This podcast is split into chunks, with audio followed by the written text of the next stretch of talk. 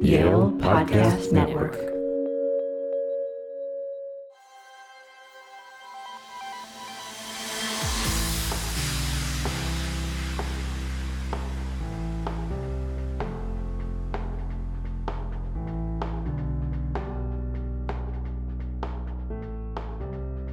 Welcome to our next episode of Never Delegate Understanding. I'm really pleased today to be joined by Hugo Campos, or as I know in South America, Hugo Campos, uh, who was born in Rio de Janeiro, Brazil, and moved to the U.S. to study graphic arts and worked in marketing and advertising agencies in California. When he was 37, he, he passed out while climbing stairs of the subway and, and was subsequently had a diagnosis of, of a certain kind of medical condition that sometimes people get when they're shocked or upset or or uh, find something surprising. And what, he was discharged, but it turned out that that was a, a misdiagnosis. He continued to feel sort of a palpitation, sort of his heart beating rapidly, and and was also having some episodes of fainting.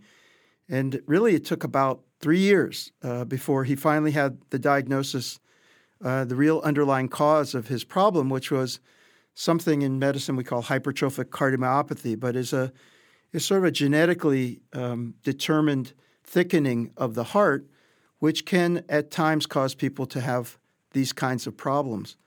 Um, but it also, for some patients, not only can have a risk of fainting, but can also have a risk of sudden death. And and some people may have heard of athletes, for example, who have had this condition who in the midst of a, of a game, uh, passed out and even died.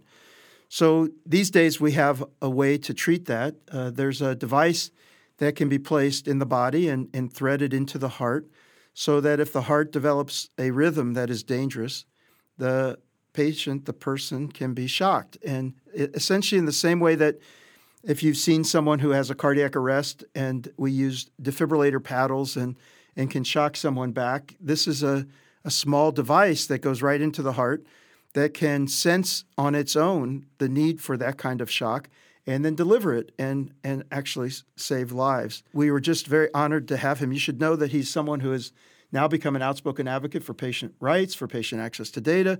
He's appeared in many conferences. He won the White House Champion of Change for Precision Medicine Award. He's an ambassador to the All of Us study that is a study that was started um, by the federal government to be able to collect and study information and has a strong commitment to including participants, the people who are going to be uh, uh, sharing their data with the study to be uh, play vital roles in it and not just have more traditional uh, scientists doing work, having subjects and not really including people.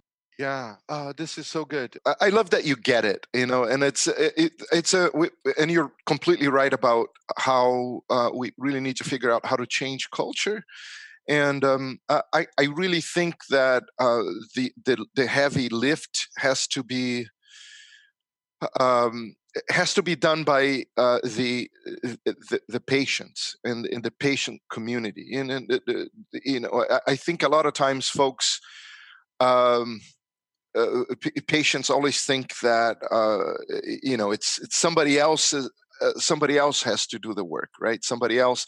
The doctors need to kind of meet me where I am, and and to some extent, or the health system has to uh, has to engage with me in my in the context of my experience. And there is a lot of work that the patient has to do, uh, particularly people who are living with a chronic condition to uh, to get the best out of the system but but there's so much more that we need to do to sort of uh, make sure that that that patients are empowered and and uh, educated and and and enabled uh, uh, to to use the the e words of the of the e patient movement to participate. So maybe you could share uh, with the people listening a little bit about your story because I, I sort of just tried to give an overview, but the truth is uh, that you live this. And it's been an extraordinary journey, but c- can you just sort of give us a sense of what you were living through that? What, what, what how did you experience it? Yeah, so I never imagined that I had uh, a heart condition or or any anything wrong with my heart until well, occasionally I would have a uh, my heart would skip a beat or would would do something a little strange and um, but I never thought it was anything serious until the day when I was uh, running up a flight of stairs uh, to catch BART, the Bay Area uh, um, commuter train. And I passed out and woke up being put on a gurney uh, and being taken to the emergency uh, room. And and um, after a number of, of, of misdiagnoses of uh, a number of yeah I, I, think folks are we're, we're becoming a lot uh, better at diagnosing hypertrophic cardiomyopathy but in in my uh, in my case um, it took about three years but eventually i was diagnosed with hcm and and uh, it, but the, going over the, the course of those three years that took to get a proper diagnosis activated me and uh, because i realized that um, um, a lot of the, the healthcare providers and the doctors that were seeing me weren't really uh, communicating. Um, each each group in each different place had a little bit of the story. No no one had a complete story.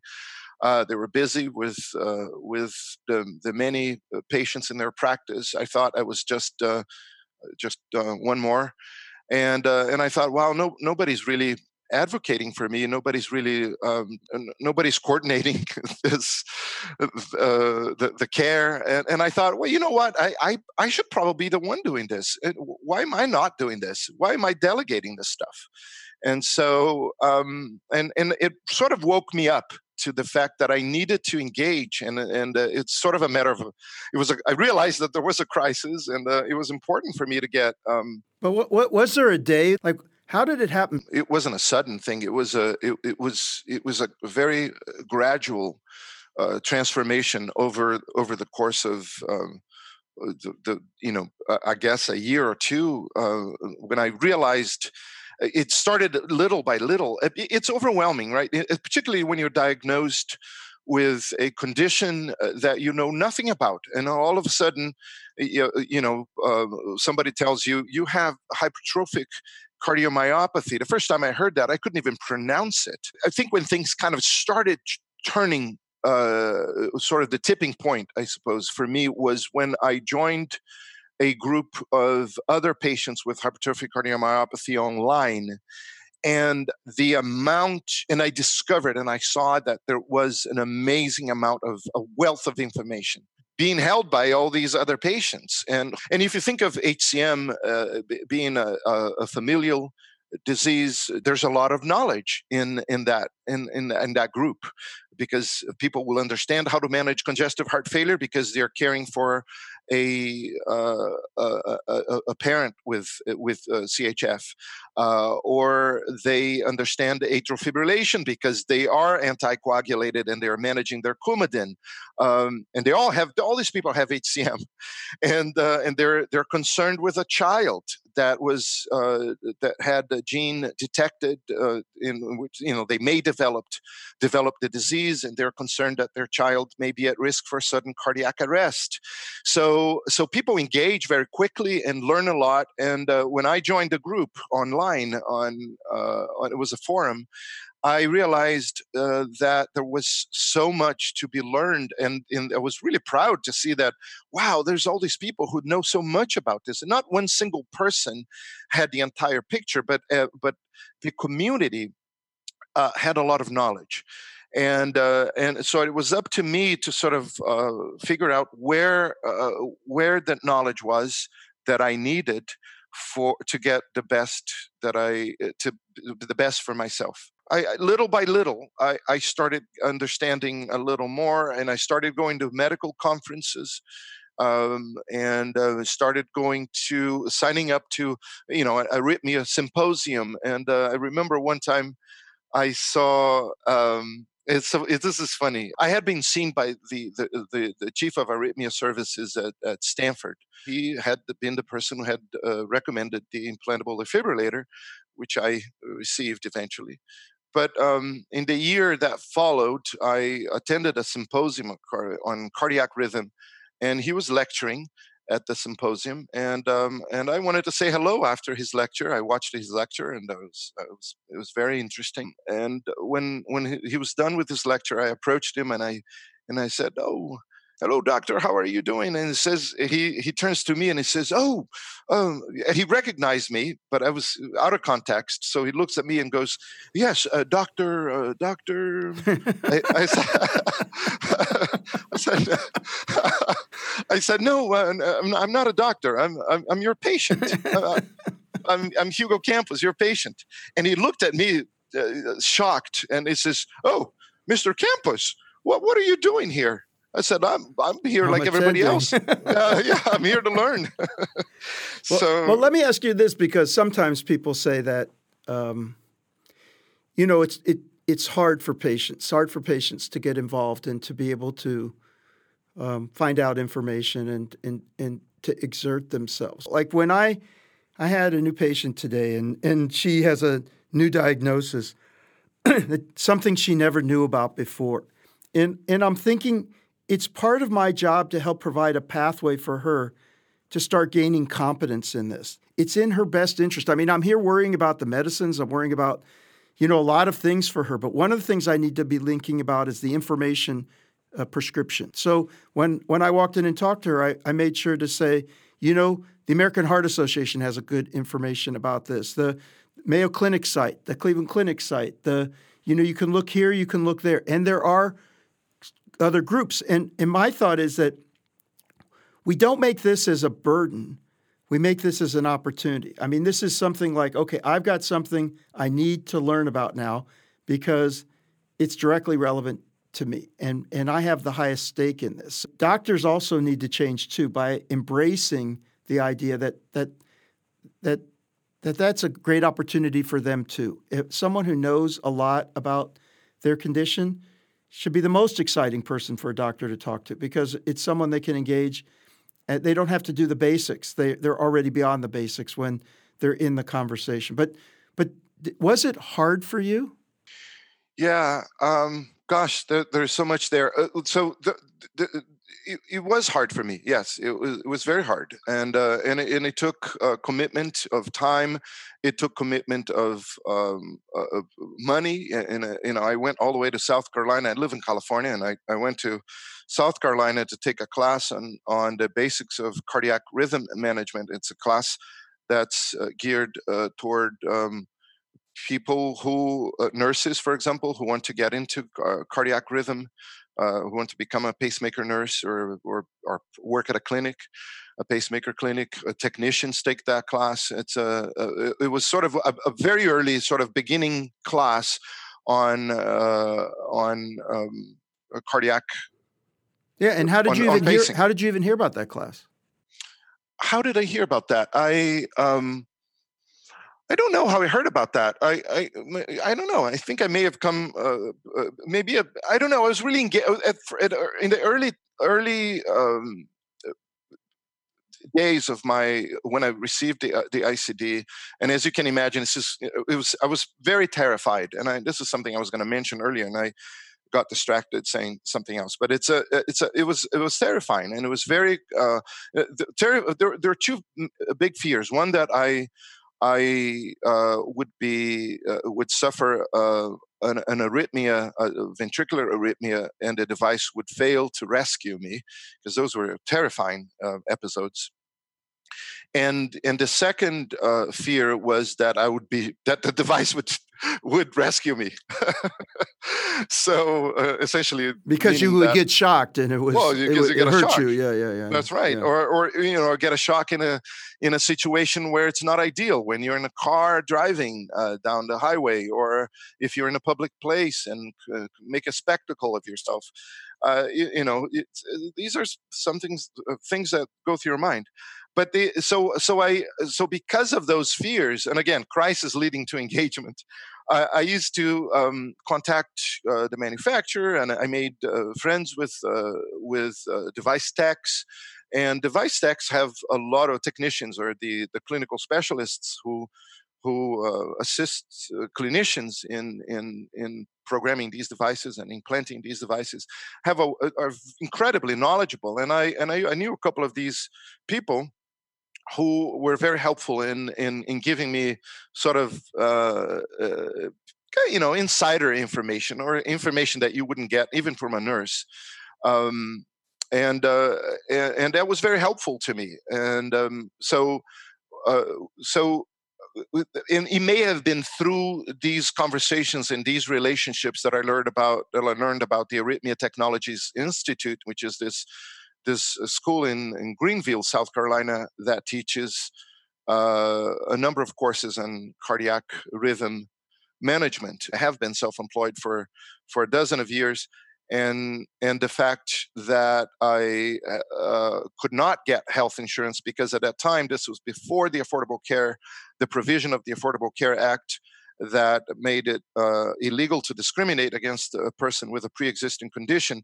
It was before that went into effect, and um, so I, I was concerned that I would be out of um, that I wouldn't have a way to do follow-ups on my implanted device, and so so I thought, well, you know, what am I going to do? And so I, I should probably know how to how to program these devices myself because what what if I, I what if I'm disconnected uh, against my will from the healthcare systems and uh, prevented from uh, having access to to to my to the pacemaker clinic for follow-ups uh, and so I'll I'll have to be able to, to fend for myself and so and and so it became sort of um, imperative that I that I do something about it, so I would have more autonomy in my own care and and be the master of my own body.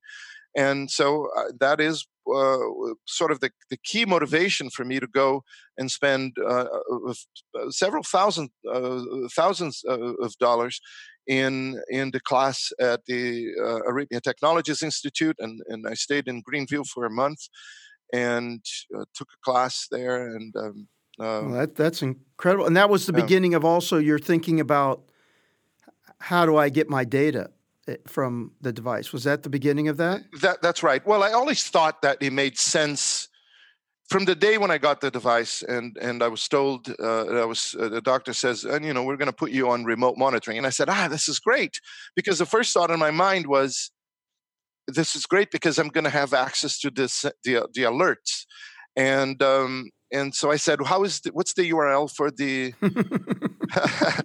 what's the URL for the for the patient portal?" Just laughing I can, because I know the answer. Okay, keep going. yeah, and they and they said, "No, oh no, there's no, there's no, no. This is for us to get the alerts. It's not for you to get the alerts." And I said, "Well, how? Well, but I live with the device. Well, you don't live with the device, so why?" Why would you get the alerts and not me? That how does that make sense?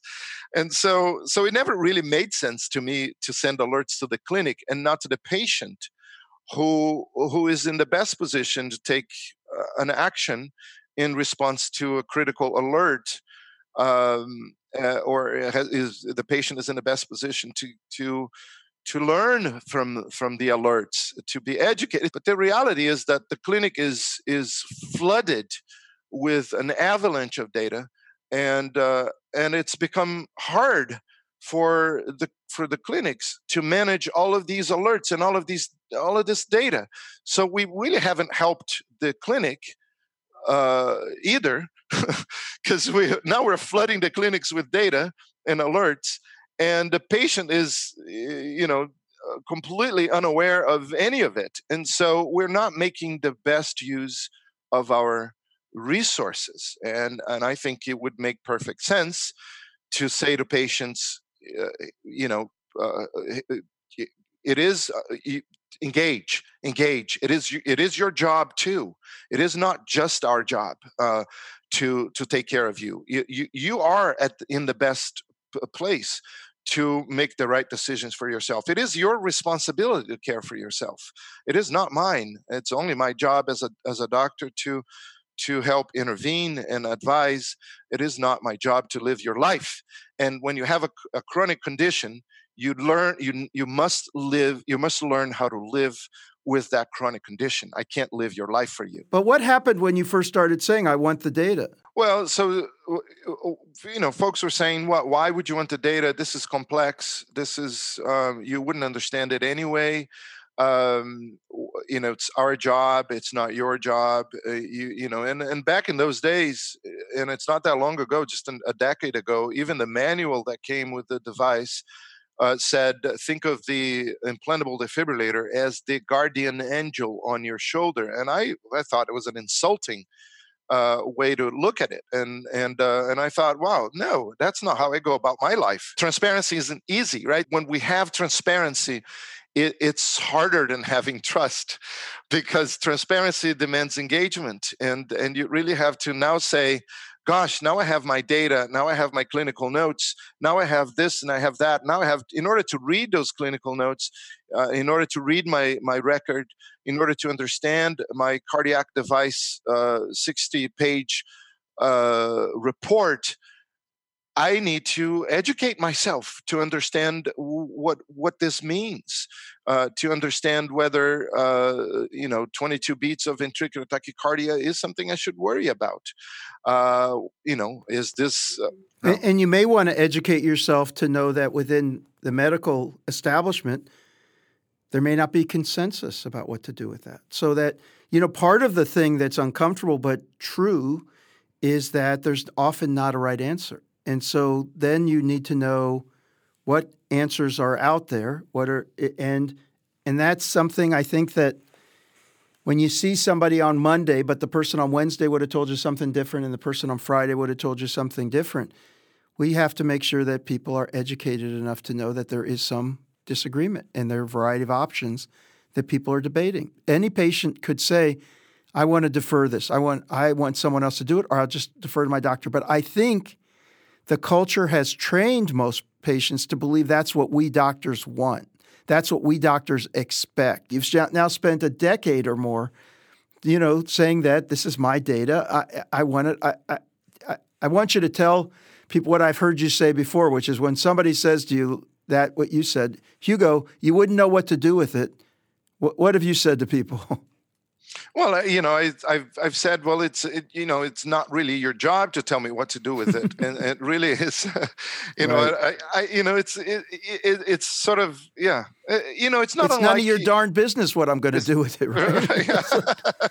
That's right. It's it's none of your darn business and um, and and it, this is this is really about uh, and it, it, it's it's kind of the, the right attitude if we're hoping to create a, a culture of of, uh, of curiosity and a culture of citizen science, a culture of, of inquisitive minds where people are uh, interested and and and uh, willing to share uh, data with one another, share data with uh, researchers. So, what do you say to the doctor? I'm going to pass a couple by you that that and hear what your response is. So, some let's say well-meaning, you know, doctors saying, "Here's my fear."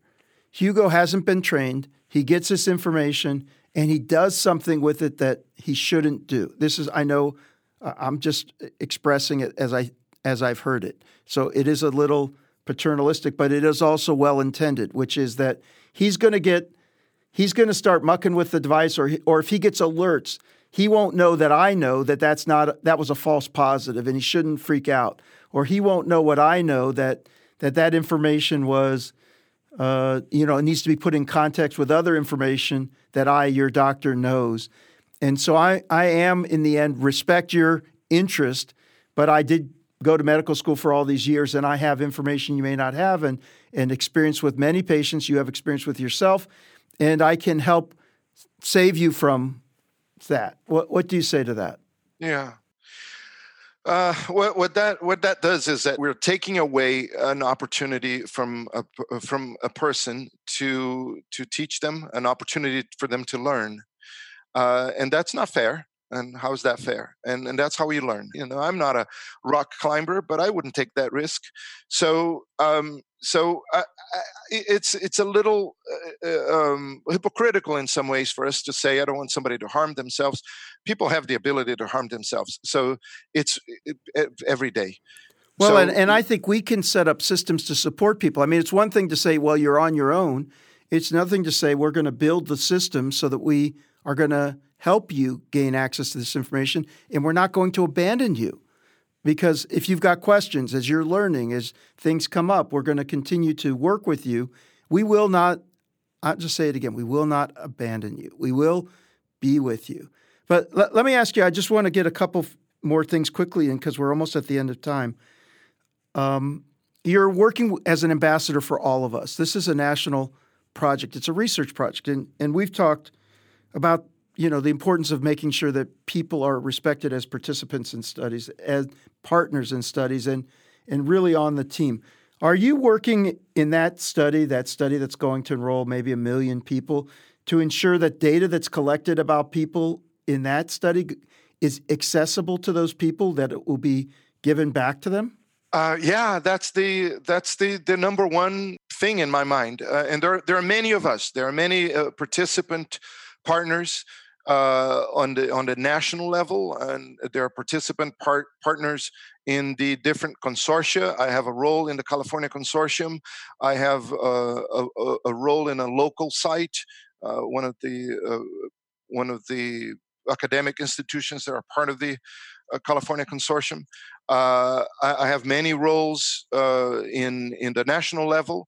Um, and and it's and so so there are many of us uh, doing a variety of different uh, uh, types of work, engaged in different work groups, and uh, it's really incredible to see, and it's really, really wonderful and very promising. So, um, so people will get their data back. They'll well, get. The, that's the hope. That's so, the hope. so that's the hope. So we're, we're, we're, we're, finding, well, so, so this is, we're, we're, we have launched the data browser. I think it's in beta. Uh, there there's some of, of course the data that's available to a vetted researcher who applies uh, is it will be will be much more in depth and much more. But how about uh, an individual? Because you're collecting everybody's records, and maybe someone says nobody else has all my records except this study because they went out and got all of it. Will you give it? I'm not talking about a researcher. I mean to that to you as a participant in all of us. Will you get yours back? Uh, well, so we don't we don't know the answer to that quite yet. So th- there's a okay. these are discussions that we're we, that we we constantly have.